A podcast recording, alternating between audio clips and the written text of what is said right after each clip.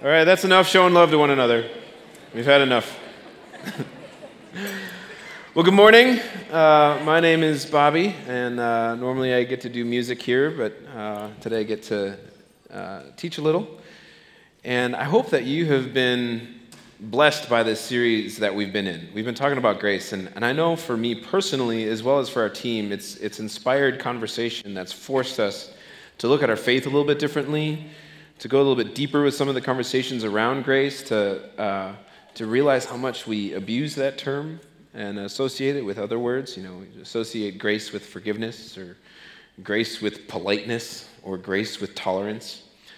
And how it really is a much uh, greater reality, because I don't even want to say concept or idea, it is a reality that we will never fully get our arms around. Not as long as we're on this side of heaven. And yet, it's something that we can spend the rest of our life continuing to uncover and learn how to receive and live and express this thing called grace. So, uh, when we first started, Troy just gave this definition of grace being the unmerited favor of God. We talked about grace. How do we receive grace? And then, if you remember, Tricia talked about the conduit. Uh, you know, being able to receive grace, and if we just stuff that in, that's not the way the conduit's supposed to work. And then last week, Troy said, Do you sometimes forget? And we looked at those vivid pictures of a well digger, of a whitewasher, of a city builder, uh, a firelighter, and how we can distort our reality, we can distort these things uh, to remove God out of our current circumstance and try to take, uh, take hold and take charge without Him. And, uh, and yet He continues to offer us grace in the midst of that. So I'm going to try to springboard off of all of those previous conversations and, and launch into something that I think is pretty relevant to all of us. Now, for those of you that know me, uh, you already know this. For those of you that may not know me all that well, I, I'm really not the guy that's going to give you like sugar coated spiritual answers. I those it, it's yeah I, it it kind of bothers me because I don't believe that life and faith is that easy just to say, read more, pray more, do these things, and your life will be fine. Uh, I, I, truly believe that uh, we need to be honest with one another. We need to be honest with our current circumstances. We need to be honest with our brokenness and our flaws in order to really even get anywhere in a conversation about faith. So I guess I'm just saying all that to you is that I'm kind of admitting to you and giving you a promise uh, to, to go about this whole thing without pretense. Okay? I'm not going to assume that either any one of your situations is harder or worse than anybody else's. We're in this together. So let's talk honestly about it. When you meet somebody for the first time, we just did a little greeting. And if I didn't cut you guys short and you were kind of forced to continue in conversation, your conversation would have gone, Hi there, my name's Bobby, and you are blah, blah, blah, and ex- exchange a few pleasantries. And without fail, where does the conversation usually go? So, what do you do? Oh, I work here and I do this. And oh, what do you, well, what do you do? Naturally, that's one of the number one things that we go, uh, where we go in conversation. And so, what I'm going to try, uh, and admittedly try, to tackle today is grace at work. Here's an interesting stat over 30% of your life is spent at work. That's a pretty big number. And so for some of you, you're going, oh my goodness, there's so much of my life is spent behind a desk or whatever it might be that you, you do. And for some of you, you might be saying, that's it? What are we doing with our life? Either way, either way you look at it, it's worth talking about. It's worth saying this is, this is something that takes up this huge chunk of our life. And so we should probably talk about it in terms of faith and relationship, and specifically today, how do we express grace at work? Another 30% of your life is spent sleeping, but we're not going to, not a whole lot we can talk about there. I mean, grace in our dreams, I guess, I don't know.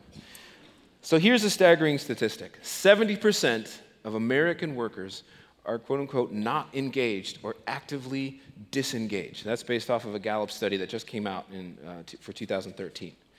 70% are unengaged in their work.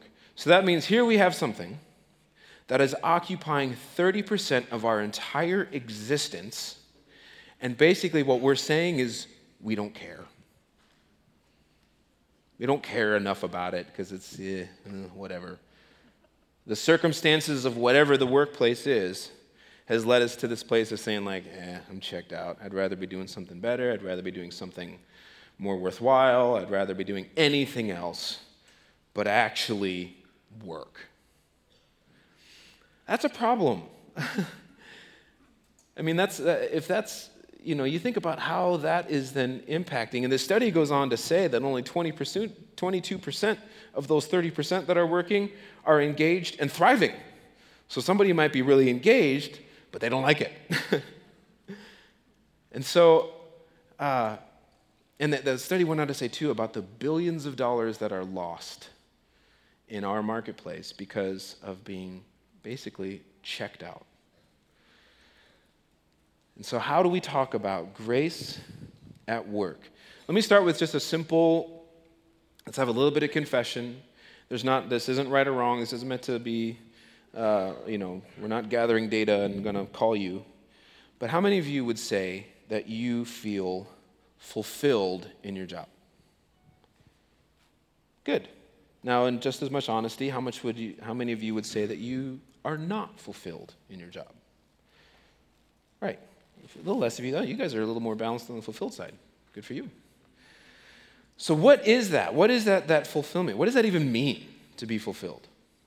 Well, we see in, uh, uh, well, first, let me have you guys open, open your Bibles. If you have a Bible, I want you to turn to Colossians. And this is going to be kind of where we're going to spring from. If you need one, you can go to any of the little, you know, we have some carts over there that have Bibles. You can take those and keep those. Colossians 3 22 through 25 says, Slaves, obey your earthly masters in everything and do it not only when their eye is on you and to curry their favor, but with sincerity of heart and reverence for the Lord. Whatever you do, I'm sure many of you have heard this part of the verse before.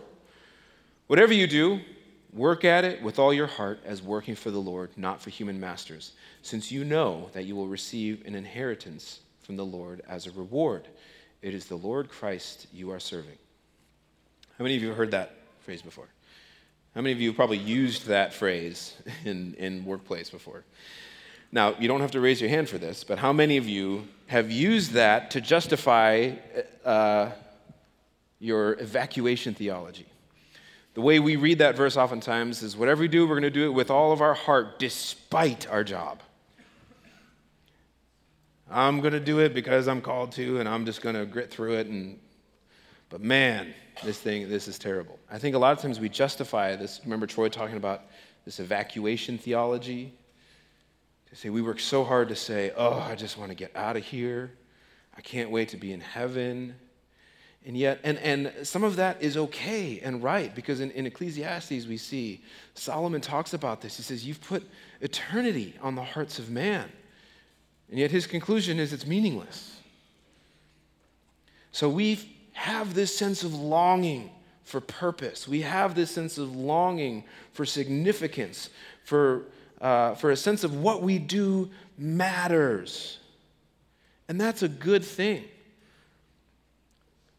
But I believe that it is something that God has put on our heart that only He can fill. And we continue to scurry about trying to fill it with things like our job or our relationships or our accounts or whatever it might be.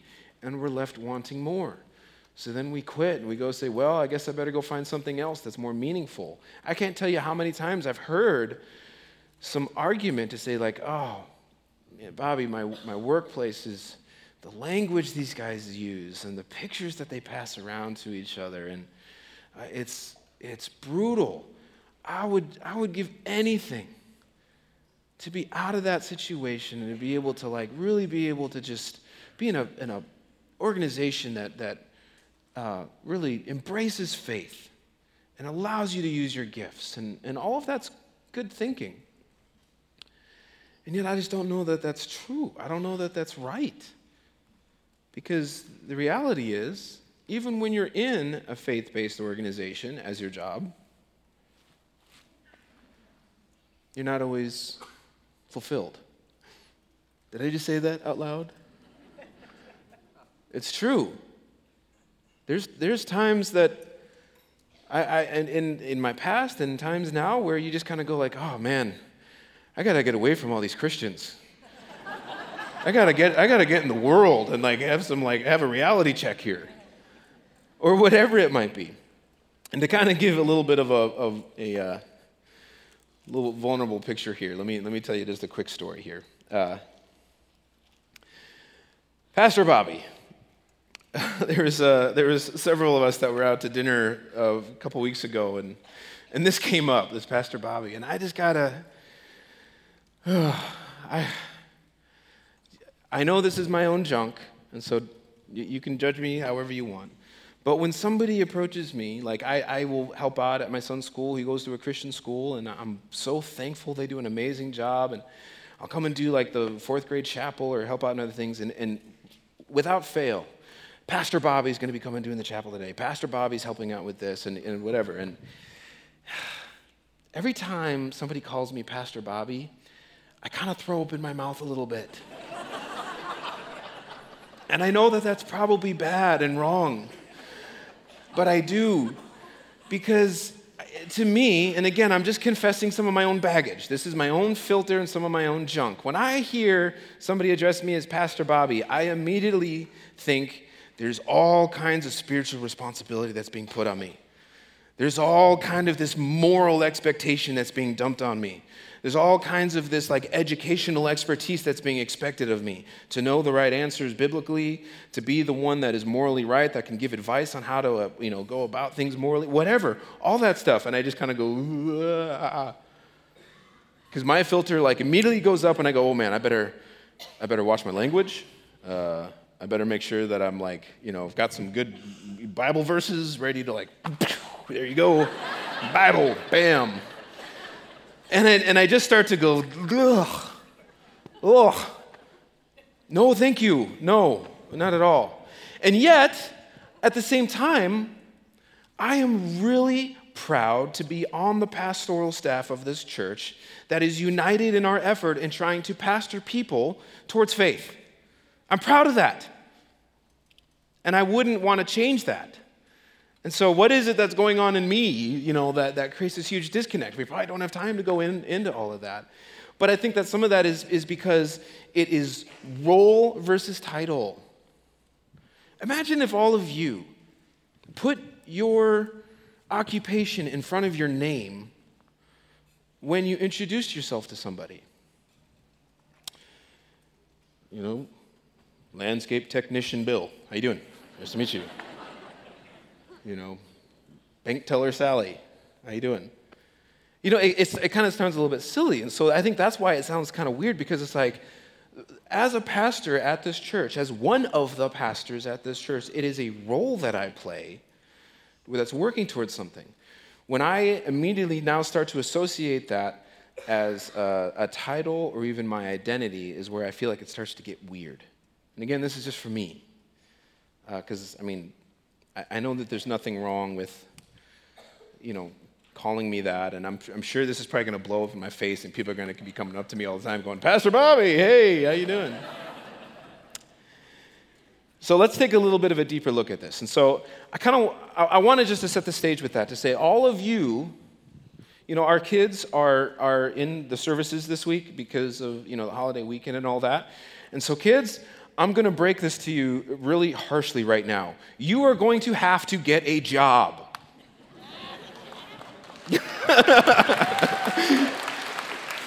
little, little tear forming in parents' eyes. Yes, it's true. Sooner than later, please. You're going to have to get a job. It's a reality of our, of our society, it's a reality of our life. And so, again, it's an important piece of our faith, and because it occupies so much time of what we're doing in Ecclesiastes, Ecclesiastes is a, really interesting read, and we are actually going to be studying Ecclesiastes this summer, which I'm really excited about. Because Solomon, here's a guy that uh, was labeled the wisest man that has ever lived. He's also the wealthiest man that has ever lived. So he literally has everything an unlimited bank account, power beyond power. Anything he say would go. He was a king in a kingdom. He was the monarch of a monarchy. He was the top dog. He was CEO, CFO, COO, you name it. He was the guy. He uh, had thousands of concubines, which is basically women at his disposal for companionship, for pleasure, whatever. So you would think that this guy would be like, man, I have found the most fulfilling earthly existence you could possibly ever imagine. And when you look at Proverbs, because he also wrote Proverbs, Proverbs versus Ecclesiastes, Proverbs was when he was a, a, younger leader, when he was more youthful in his approach. And Proverbs is awesome because it's cause and effect. Do this, and this will happen. Don't do that, and you won't have this happen to you. Believe this, or else this will happen. I mean, it's just, it's very cause and effect. And he's like, man, get on it, do this, don't do that, live right, you know, all of that. Fast forward to Ecclesiastes, he's getting, he's, you know, he's older, he's had a long time to kind of sit with this responsibility of wealth and leadership and power and influence. And you would think that this would be the guy that wrote the book to success. And it's in the Bible, so it's inspired by the Holy Spirit, so you know that it's good. and you, you, know, so we read this kind of expecting, okay, I want to see where's the five steps to living in a, a wealthy, healthy life that honors God. I, w- I want to know how to, how to be that guy. And yet, the entire book of Ecclesiastes is filled with words like vanity, meaningless, useless, uh, you know, you name it. It's, it's, it's a pretty stark picture of like, we don't have much time, it's not worth it. It's like, oh man, what a downer. Way to be a buzzkill. Where's the, where's the hope? This guy knew the scriptures. He knew the reality of what was coming. This is Old Testament, so Christ hadn't come yet, but he knew the prophecies of the Messiah. He knew that we were going to win. So it was like, where is the hope of heaven? And that's a great question that I think that we all wrestle with today, that we still wrestle with. And we know the answer. We know that Jesus comes. We know that he defeats death and invites us to join him in that victory over death and that we're going to be united with him forever in eternity in heaven with him. And yet we still go, what is life all about? What really happens when we die? We still wrestle with those same questions. So let's look at, at, at this passage here. This is uh, taken from the message. I love the message version because it just kind of makes uh, some of the difficult language a little bit more easy to, to, to understand. So Ecclesiastes 18 through 20 says, After looking at the way things are on this earth, here's what I've decided is the best way to live. Take care of yourself, have a good time, make the most whatever job you have for as long as God gives you life. That's about it. That's the human lot. That's what we got this side of heaven. Yes, we should make the most of what God gives, both the bounty and the capacity to enjoy it, accepting what is given and delighting in the work. It's God's gift. I don't know how many of you would say right now, especially for those of you that raised your hand and said you weren't fulfilled in your job, would say that your job is God's gift. God deals out joy in the present, the now. It's useless to brood over how long we might live. How many of us get sucked up into the one day? One day, I'll get to really do what I'm meant to do. One day, I'll really get to exercise the fullness of my faith, the fullness of this calling that I feel like God has in my life. One day, I'll get to do that. When here he's saying, like, why are you thinking like that? You have a gift that's been given to you right now. You are fully capable of living in and exercising in that gift. And yet, we, you know, he says it's useless to brood over what might happen one day because you don't know.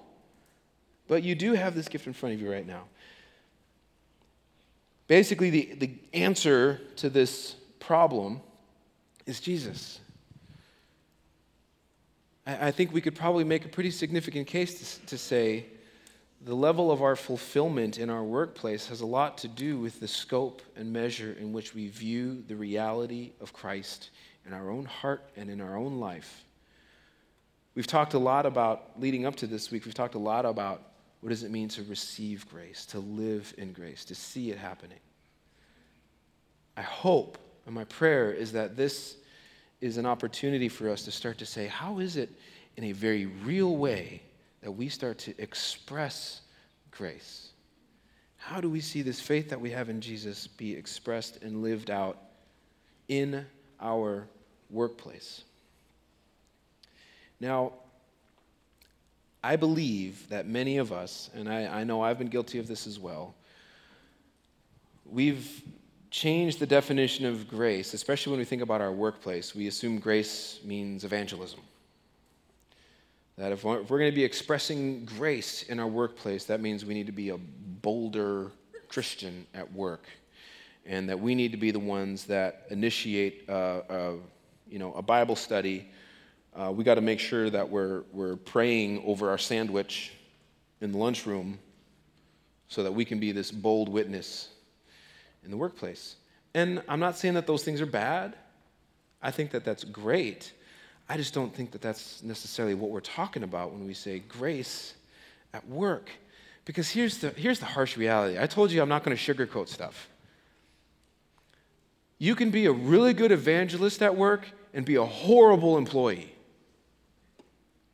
And I don't think that you're doing a very good job as an evangelist if you're a horrible employee. Because getting fired from your job because you were proclaiming the gospel, I don't think that that's some that's if we're saying this is a gift that God's given us even in difficult circumstances right now, just trying to like lean heavier into evangelism, I don't think that's that's the answer. I think we should be the best employees that company has ever seen where we're getting promotions not because we're asking for it, but because we're trying to prove something, but because we are being diligent with the gift that we've been given. So I think to try to paint this picture a little bit, because I know I do not know all of your work situations. The levels of stress and hours that are represented in this room, I am not about to try to say that there's some blanket statement that's going to magically make this work for everybody. There's not. But I think that we can hopefully learn some things that we can all start to apply. Uh, so let's look at let's look at Paul, the, the work ethic of Paul. Paul is a, is a difficult guy. He's an intense guy. He's a, he's a passionate believer. He was a, he was a passionate and intense non believer, too. He was persecuting Christians, and yet he was able to, because of grace, because of his heart being transformed, he was able to take that intensity and, and use it for, for God's glory. Um, if you want to follow along, we're going to look at another little chunk of scripture here in Philippians. Philippians 1 12 through 26 says, Now I want you to know, brothers and sisters, that what has happened to me has actually served to advance the gospel. So, right there, what has happened to him? He's in jail, he's in chains. I don't know about you. If I was thrown in jail for any reason, any sense of calling that I'd have in my life, I'd be like, oh, it's over. I'm in, what am I supposed to do? I'm in jail. I can't do anything. His attitude is, hey, this is good. This, this, this is going to help advance the gospel. This is good stuff. As a result, it's become clear throughout the whole palace guard and to everyone else that I'm in chains for Christ. Isn't that good news? And because of my chains, most of the brothers and sisters have become confident in the Lord and dare all the more to proclaim the gospel without fear. This is awesome. Yes, it's true that some preach Christ out of envy and rivalry, specifically to him. They were envious and rival and, and in rivalry with Paul, thinking like, who's this guy? Thinking he could just go around starting churches and talking all this stuff. I could do that. So he had all these kind of like people that were trying to like almost like to spite him, saying like, well, i am going to do that too. But others out of goodwill. The latter do so out of love, knowing that I am put here for the defense of the gospel. The former preach Christ out of selfish ambition, not sincerely, supposing that they can stir up trouble for me while I'm in chains. But what does it matter? The important thing is that in every way, whether from false motives or true, Christ is preached, and because of this, I rejoice. So Paul's basically saying, like, I'm locked up, I can't do anything, but this is awesome because people are going to start talking about Jesus more because I got, I got locked up because of, because of Christ. And I know there's a bunch of other people that are trying to throw me under the bus and telling me that I'm doing it all wrong and they can think they, they can do it better. But who cares? They're preaching Christ. So that's awesome. They can throw me under the bus all day long. I don't mind. As long as they're preaching Christ, that's great. Yes, and I will continue to rejoice, for I know that through your prayers and God's provision of the Spirit of Jesus Christ, what has happened to me will turn out for my deliverance. I know that the ending to my story is a good one. Whether I die or whether I get set free, I have been delivered. I eagerly expect and hope that I will in no way be ashamed, but will have sufficient courage so that now, as always, Christ will be exalted in my body, whether by life or by death. And many of you have heard this line before For to me, to live is Christ, and to die is gain. If I'm going to go on living in the body, this will mean fruitful labor for me. As long as I'm alive, I'm working. Yet what shall I choose? I don't know. I am torn between the two. I desire to depart and be with Christ, which is better by far. But it is more necessary for you that I remain in the body. Convinced of this, I know that I will remain and I will continue with all of you for your progress and joy in the faith, so that through my being with you again, your boasting in Christ Jesus will abound on account of me. So, like I said, he's an intense dude. There's a, I was given an article when I was preparing for this, and, and this, this writer says, in, in response to this passage, he says, We see Paul's gospel fixation echoed throughout his letter to the Philippians. He is the man who, when threatened, says, Well, to die is gain. In response, his captors will say, Well, we'll, we'll torture you then. And he says, I don't count the present suffering as worthy to even compare to the future glory. You can't win with a guy like this. If you want to kill him, he's cool with that because it means he gets to be with Jesus. If you want to make him suffer, he's cool with that, so as long as it makes him like Jesus. If you want to let him live, he's fine with that too because to him, to live is Christ. Paul is, as Richard Sibbes says, of everyone united with Christ, a man who can never be conquered. Yeah! I want to live like that. You know, that has that perspective and a fixation on Christ that says, like, my circumstance, the stress of my job, the stress of what's being done to me, told about me, whatever, is not going to define the reality and the hope that I have because that's been that's made secure in Christ. Now you can see the level that he believes that and has adopted that as true made him do radical things. Radical things that and I'm going to go out on a limb here. I know that many of you have stressful jobs. But as far as I, I, I, know of American workplace, torture isn't in the workplace a whole lot these days. Now, I, I don't mean that to like mock, because uh, I know that there's still there's plenty of slavery that is still happening in our world. There's sex slaves. There's people being tortured. I'm not trying to lighten that load. But to what we're talking about specifically in terms of you and your context, in your workplace right now, many of you, I'm assuming, are not being tortured. I know if, if I were being tortured here, that'd be weird. Uh, I wouldn't have the stomach to say, hey, I get to join in the suffering of Christ. This is awesome. I'd be saying, get me out of here. I can't do this. And so to have Paul have this like this unshakable fixation on the reality and the person of Christ allowed him to be an expression of grace in whatever circumstance he was in.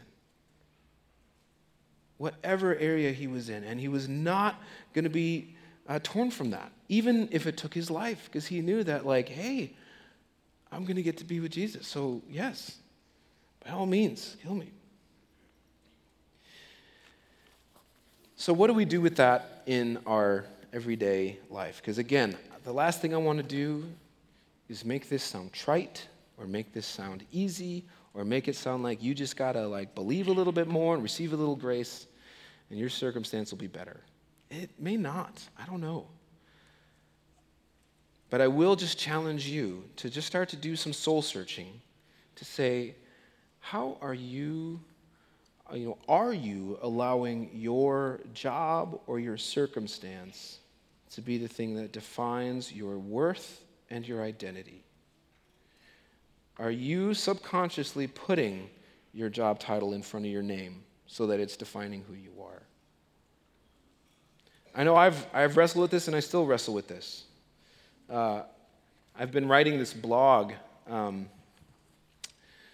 uh, that we put on the website here. I call it Monday Musings because that's basically what it is. It's kind of just like I just start writing and whatever happens, happens.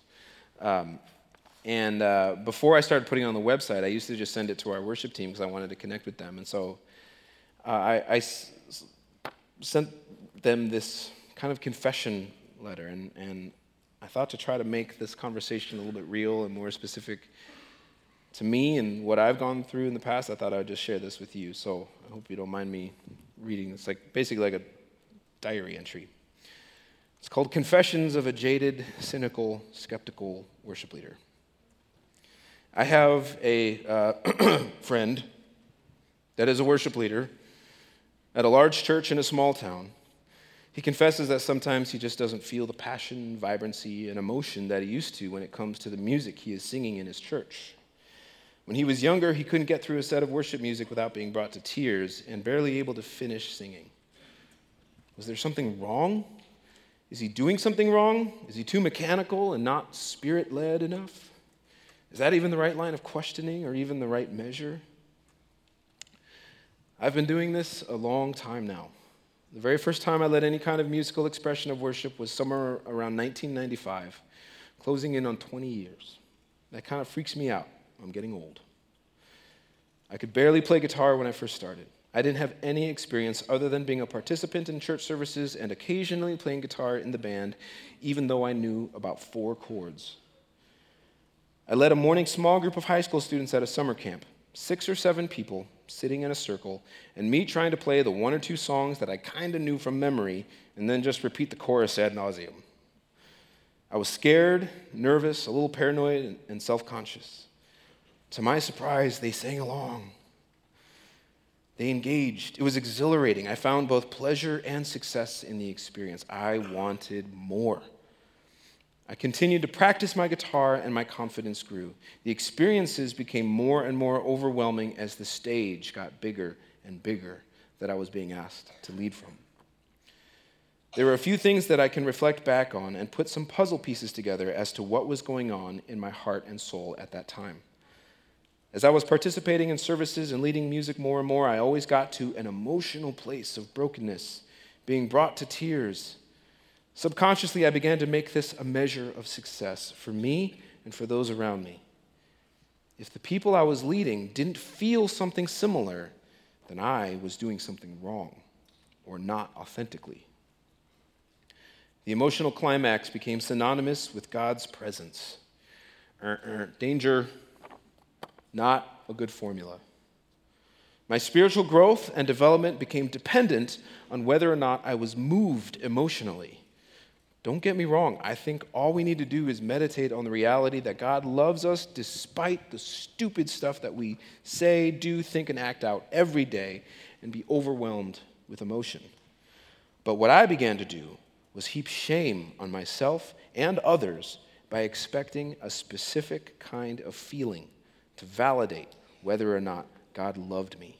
And if I didn't achieve that specific emotion, then that meant that God was far from me and I must be in sin. Again, all of this was on a subconscious level. And it's not until now, at 38, and a lot of counseling, that I'm trying to unravel all those patterns and speak truth into them.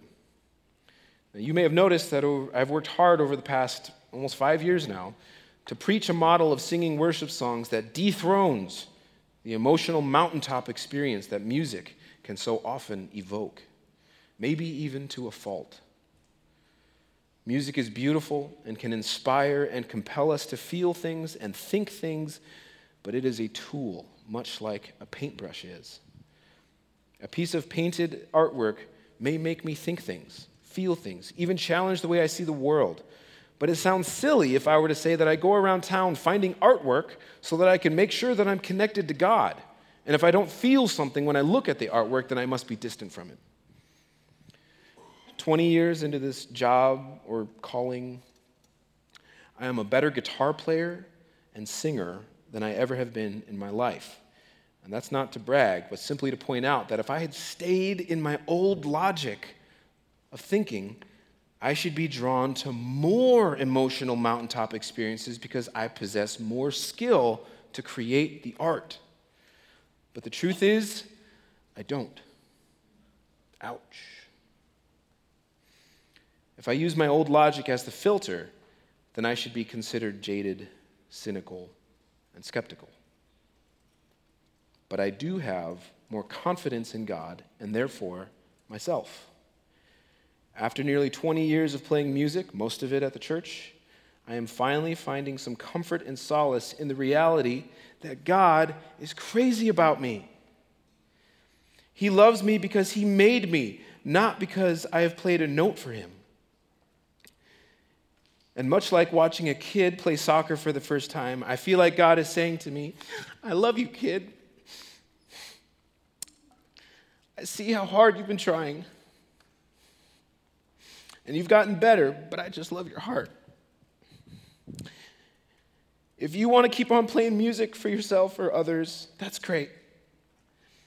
I'll cheer you on and give you what you need, but I'm not expecting that from you. I don't need that from you. I just love being with you, and I always will. There may come a day that you won't be able to play music anymore, and that'll be okay. I'll still be here cheering you on, telling you how much I love you. That's my mountaintop. Gosh, I thought I'd be able to get it through at this time. Even as I was writing it back in March, several months ago, I was welling up with tears because it's still so hard to receive that kind of love from God. Music has occupied a lot of real estate in my soul, and I know that that is not on accident, and I am thrilled to keep getting better to keep striving for musical achievements because I know that that is not the measure of how much God loves me. Anything I do on this side of heaven is like a toddler in a sandbox in light of God's inexplicable magnitude and awesomeness. I hope that this gives you some insight into me, but also some permission to be childlike in front of God. Our musical expression at our church is awesome, unlike much out there and I am honored and thrilled to get to do what I do. But let's not let that define our relationship with God. Deal? Deal. So I still struggle with that today.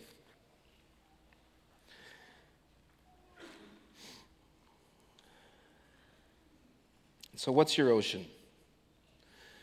I know that seems completely out of left field, because it is. I want to read to you, and I know I'm going over, I'm, I'm sorry. Uh, I want to read to you the passage that we started with, the Colossians passage. And I want to read to you from the message. I didn't put a slide together because I really, my wife showed me this version in between services, and I was like, oh, that's perfect. The Colossians passage that we started with in the message says this Servants, do what you're told by your earthly masters, and don't just do the minimum that will get you by. Do your best. Work from the heart for your real master, for God, confident that you'll get paid in full when, you when you come into your inheritance. Keep in mind always that the ultimate master you're serving is Christ. The sullen servant who does shoddy work will be held responsible. Being a follower of Jesus doesn't cover up bad work power of grace is that He's going to offer it to us whether we do anything with it or not. But the more that we uncover how much grace is being offered to us, it, that's what gives us the freedom to be able to step into it with confidence. So, what's your ocean? There's a line in a song that we're going to sing that we sing here often from that the song called How He Loves. And the line just says, If His grace is an ocean, then we're all sinking. I think sometimes we view life like this, where we are out at sea, drowning in life, and that God's grace, in God's great grace, He has offered us a life raft to cling to, to get through. When the reality is, the more that we have that fixation on Christ, like Paul did, that we begin to see that the ocean is His grace, and this little life raft that we're clinging to is our life. He's calling us to let go, to sink into the ocean of His grace, to say that little life raft of your life, of your job, of the significance you're trying to find is not going to fulfill you. Let go. Let me be the one that provides that for you so that your work and your relationships can be filled from that and driven by that reality. So change your perspective. You are swimming in a sea of His grace. So, as we go to communion, I would encourage you to think about where are you at and how you view Christ? How big is your view of Him? There's not an easy answer that I can give you that's going to fix your job or fix your circumstance, but I do know that whatever your circumstance is, that Christ is offering you a full amount of grace that we haven't even begun to realize yet. So much so that it can change your perspective on your current reality so that you can live in confidence, that you can do a good job even in the midst of a hard situation because your joy does not come from your job. Your joy comes from Christ. So let's remember that as we go to the table. God, thanks for the freedom that we have because of those that have fought for our country to be able to assemble here. And I thank you for this weekend where we remember that. And Lord, we know that, uh, that you have provided so much for us. And God, I just pray that our perspective will change and shape as we uh, uh, learn to see and embrace and receive the ocean of grace that you offer to us, that we would just be able to let go and sink so that our confidence will be in you and that we are not clinging to this little shred of life that we think we can control. So, God, change our heart, change our mindset, give us opportunity and good gifts at work to be able to express grace. And we pray this in Jesus' name. Amen.